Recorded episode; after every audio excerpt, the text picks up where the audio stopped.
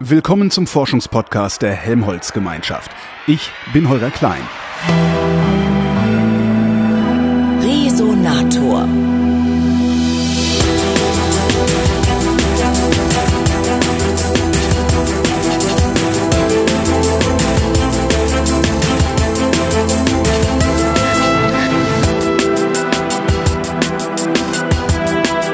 In Berlin-Adlershof am Helmholtz-Zentrum Berlin für Materialien und Energie. Da sitzt Steve Albrecht und ist Leiter der Nachwuchsgruppe Perovskit-Tandem. Ich muss das nochmal sagen. Perovskit-Tandem-Solarzellen. Hallo, Herr Albrecht. Hallo. Was ich da gerade so schwer aussprechen konnte, das müssen Sie mir bei Gelegenheit mal erklären, was das ist. Ähm, genau. Können, können wir mit Solarzellen anfangen? Ja, gerne. Ähm, wie geht das? also ich habe so ein Ding zu Hause, das kann man so aufklappen, das hänge ich dann ans Zelt und das lädt so über ja. den Tag dann ein bisschen den Akku und mit ja. dem Akku lade ich dann mein Telefon. Genau, also was Sie mit einer Solarzelle machen wollen, ist äh, die kostenlose von der Sonne zur Verfügung gestellte Energie, die wir so bekommen auf der Erde, äh, umwandeln in elektrische nutzbare Energie. Mhm. Genau, also wenn Sie mit dem Zelt unterwegs sind, dann haben Sie wahrscheinlich Ihr Smartphone dabei und möchten intensiv äh, das Smartphone benutzen, Spiele spielen, was auch immer. Und dann brauchen sie natürlich äh, Energie. Und jo. die Sonne liefert uns die Energie und äh, die kann man mit einer, mit einer Solarzelle nutzbar machen. Aber wie macht die das? Äh, genau, also eine Solarzelle besteht immer aus ähm, einem Halbleitermaterial. Was ist ein Halbleiter? Ähm, also, ich, weiß, ich tue nicht nur so, das ist, ich weiß das wirklich nicht. Genau, also wie der Name schon sagt, äh, halb und leitend. Äh, das heißt, er ist kein richtiger Leiter, so wie ein Metall, kennt man ja in, in den, also Strom wird mit, mit Leitern äh, über Metallkabel äh, mhm. geleitet. Äh, und dann gibt's noch die Isolatoren, so Keramiken zum Beispiel. Wo gar nichts durchgeht. Wo gar nichts durchgeht. Genau, das kennt man so von den Hochmasten, die sind immer mit so komischen Keramik-Isolatoren abgeschirmt mhm. gegenüber der, äh, der restlichen Welt. Und ein Halbleiter ist so ein, so, so ein Mischding. Also es ist nicht, nicht kein Leiter und auch kein Isolator, sondern unter, unter bestimmten Bedingungen könnte man so sagen, wird es, äh, wird es leitend. Es hat, es hat eine, äh, eine gewisse Eigenschaft und zwar hat es eine sogenannte Bandlücke mit einer gewissen Energie und das besagt uns eigentlich nur, dass es eine gewisse Farbe hat und dass es ein gewisses Licht umwandeln kann. Und, ähm, und zum Beispiel das Sonnenlicht äh, besteht ja aus verschiedenen Farben. Ja. Also es ist spektral, äh, eine spektrale Varianz, würde man dazu sagen.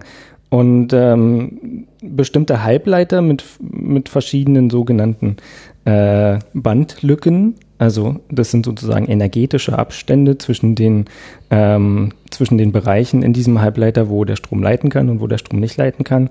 Ähm, wenn dieser Abstand verschieden ist, dann haben die verschiedene Farbe. Und das bedeutet, dass sie ähm, zum Beispiel, dass manche Halbleiter das blaue Licht von, was die Sonne uns schenkt, und manche ähm, das gesamte Sichtbare und manche sogar bis hin zum Infraroten, dass die dieses Licht absorbieren können und äh, wenn das Licht dann äh, absorbiert ist, dann das auch in Strom umwandeln. Erstmal nur in, in, in Teilchen, die geladen sind. Ja. Also Strom besteht ja aus geladenen Teilchen, der transportiert wird.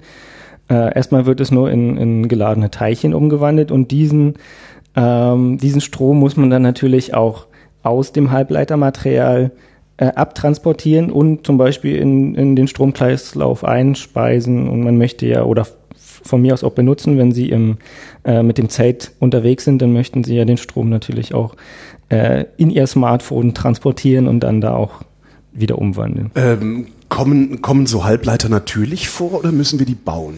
Ähm, also es, es gibt Halbleiter, die natürlich vorkommen. Ähm, zum Beispiel Silizium ist, ist da. Ist das da. heißt, überall wo Silizium, also überall wo Sand liegt, wird prinzipiell schon mal Strom erzeugt? Nein, nein, natürlich nicht. Also Sand, Sand an sich ist natürlich kein Halbleiter, ähm, sondern man kann, man kann aus Samt, äh, Sand den äh, reines Silizium herstellen und Silizium wäre dann ein Halbleiter und dann könnte man damit ähm, damit und mit dem Sonnenlicht natürlich Strom generieren.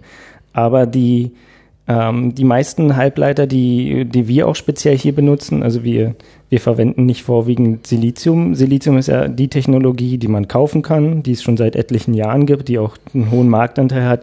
Also wenn man an Solarzellen heutzutage denkt, dann denkt man immer an normale, standardmäßige Silizium-Solarzellen, mhm. die auch immer irgendwie gleich aussehen. Also es ist immer, wenn man auf die Dächer guckt, das ist immer so bläulich äh, gräulich, äh, Module von gleicher Größe mit, mit Metallrahmen, die sind manchmal ein bisschen schwärzer, manchmal ein bisschen bläulicher, haben manchmal so Metalllinien obendrauf, manchmal nicht.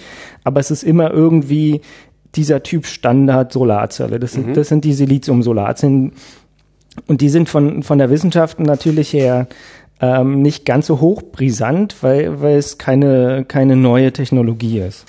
Es gibt aber natürlich auch andere Halbleitermaterialien, wie Sie am Anfang gesagt haben, Perovskit, dieser schwierig auszusprechende Name. Na, Perovskit ging gerade noch, aber das dann in Verbindung mit Tandem-Solarzelle, ja. Genau. Ähm, es gibt es gibt andere Materialien, andere Halbleitermaterialien, die man auch nutzen kann für Solarzellen. Äh, von den Perovskiten hin zu äh, zu es gibt noch äh, etablierte oder die man vielleicht schon mal gehört hat, Cadmiumtellurid, ähm, ZIX, das ist Kupfer, Indium, Gallium, Selenit. Das sind auch so eher etabliertere Perovskit ist eher was, was, was relativ neu ist. Dann gibt es auch noch rein organische Materialien. Dabei bedeutet organisch jetzt nicht, dass das Bakterien sind oder dass, dass ah, das schade. Ich habe gerade gedacht, wow. genau. Ähm, oder dass es lebt. Äh, dabei bedeutet organisch einfach nur, dass es aus Kohlen, äh, Kohlenwasserstoffverbindungen besteht ähm, zu dem, aus dem wir ja auch bestehen. Also die Menschen bestehen natürlich äh, zu einem Großteil aus Wasser, aber mhm. natürlich auch aus Kohlenwasserstoffverbindungen. Und diese Kohlenwasserstoffverbindungen äh, bezeichnet man organisch, weil sie in vielem Leben auch vorkommen. Und äh, es gibt organische Materialien und man kann mit diesen Materialien wirklich Solarzellen bauen.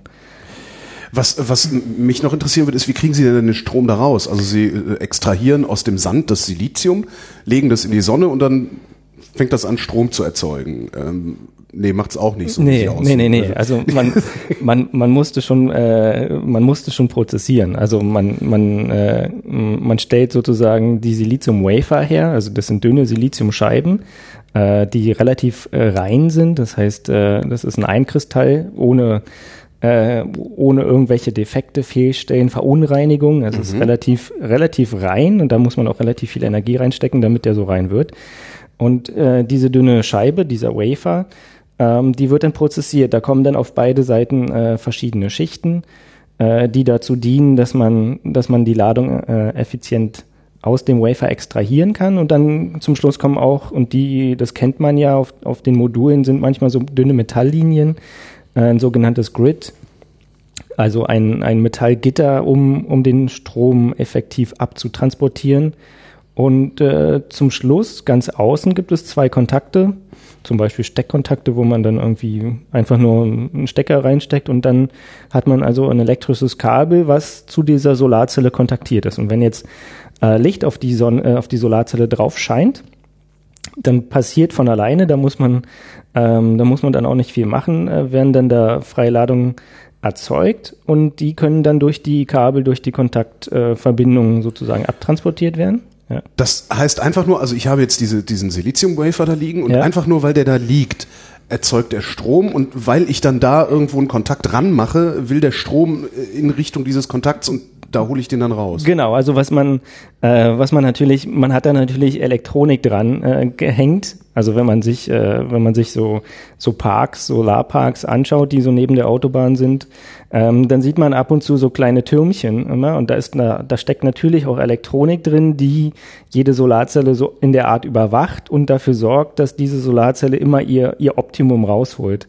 Äh, ähm, weil die Solarzellen natürlich so ein bisschen davon äh, die sollen ja Leistung erzeugen. Ja. Und diese Leistung muss, muss man ja auch, möchte man ja, ähm, die möchte man ja maximieren. Ja. Und die kann ja natürlich davon abhängen, ob die Sonne jetzt im Zenit steht, ob das bewölkt ist oder nicht.